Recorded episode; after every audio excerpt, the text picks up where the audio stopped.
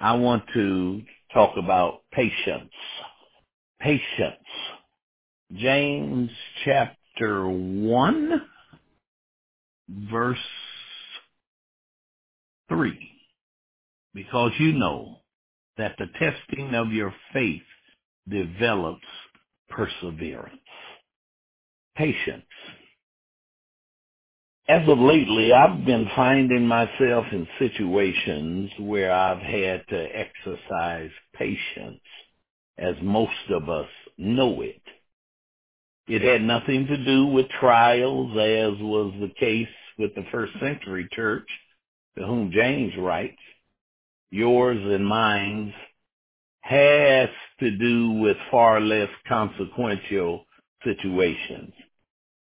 A restaurant waiting line, checkout at the grocery store, being told at a jewelry uh, shop that a repair for a chipped stone would be eight to ten weeks, or the TSA security line at O'Hare.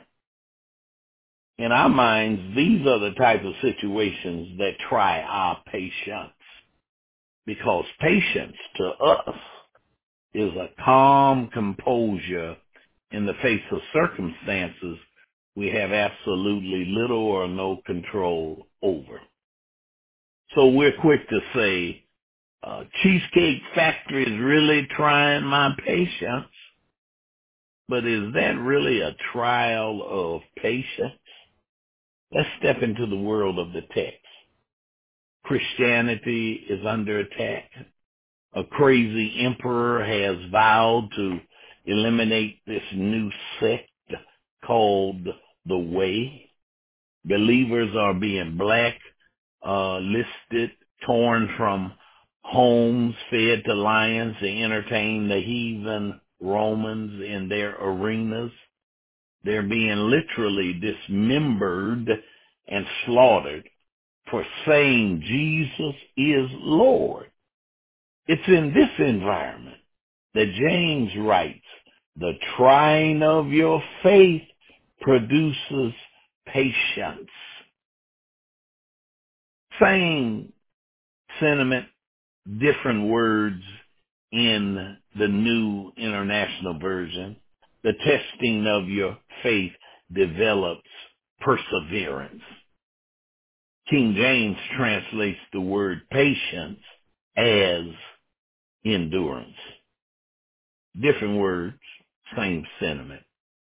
Um, in the Greek, it's hupomeno.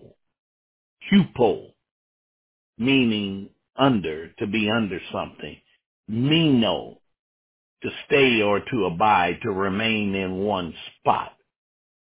Hupomeno, patience, seems to me to be a tough resolve or brave endurance in adverse circumstances as it relates to matters of a higher, more significant nature than frustrated with a slow moving checkout at Walmart or getting seated right away at Pappadeaux or whisking through TSA at the airport. Patience says, this is my spot and I'm not moving. Patience is maintaining some territory that has been gained. Patience is the attitude that declares, I don't care how heavy the load gets or how much pressure I am under. I am not budging one inch. This is my spot. And I'm telling you right now that there isn't enough pressure in the whole world to make me move and give it up. That's what James was encouraging the first century Christians to embrace.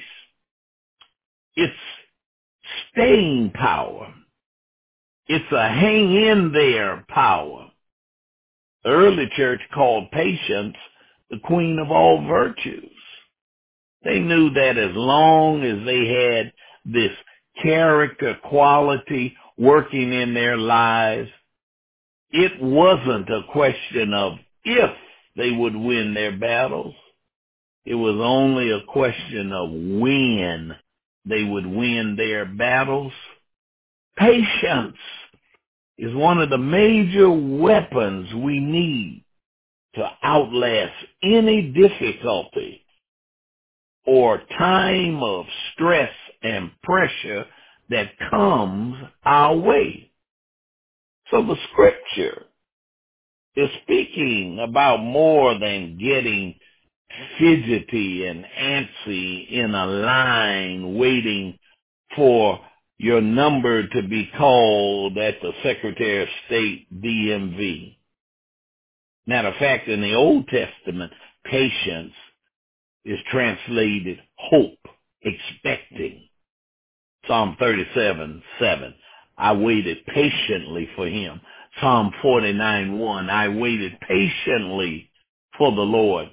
It's this mindset adjustment to look away from or take one's mind off the negatives and focus on the divine in the New Testament, as in James, and in the majority of places where we read patient, patiently. The idea is this, it's, it's my cheerful endurance. I'm waiting in hope, but I'm not falling apart because of, of, of what I'm facing. Here's three takeaways tonight. Number one, recognize that some matters are out of our control, but never out of the Lord's control. Number two, rely on God to keep his promises. And number three, reflect on how good it is to be safe in his arms in spite of adversities. Hallelujah. Trust the plan, trust the man. Later in James chapter 5 verse 11, he writes, you've heard of the patience, the endurance, the perseverance of Job and what the Lord finally brought about.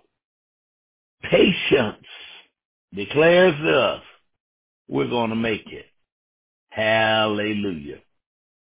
It's getting ready to be the mad, insane shopping season.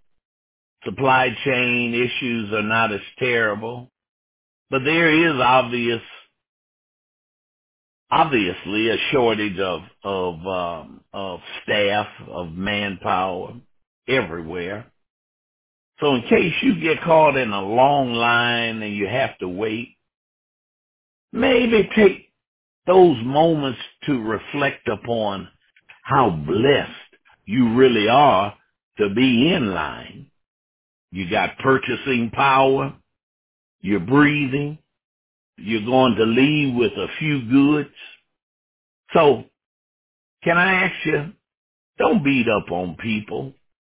Don't curse out the clerk. Let me put it in this language. Don't cuss out the clerk. Don't, don't snap on the hostess. Guard your spirit. Remember James's word to folk who were having it much tougher than us. Do you need any more incentive than the grace of God in your life?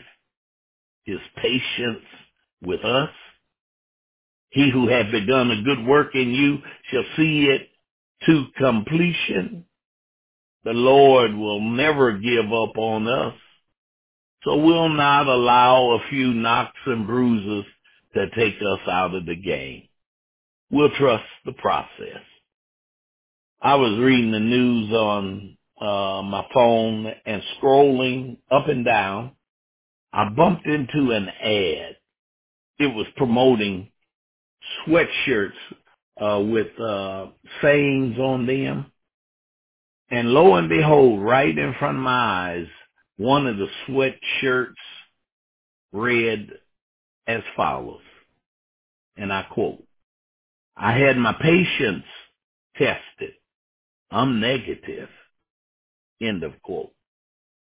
When's the last time you had yours tested?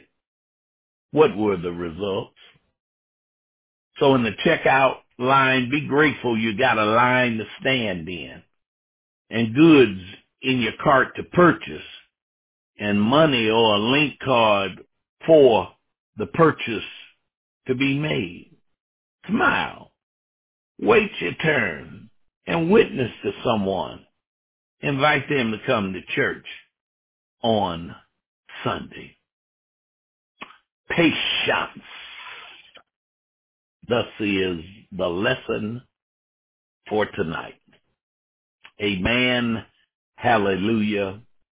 Glory to God.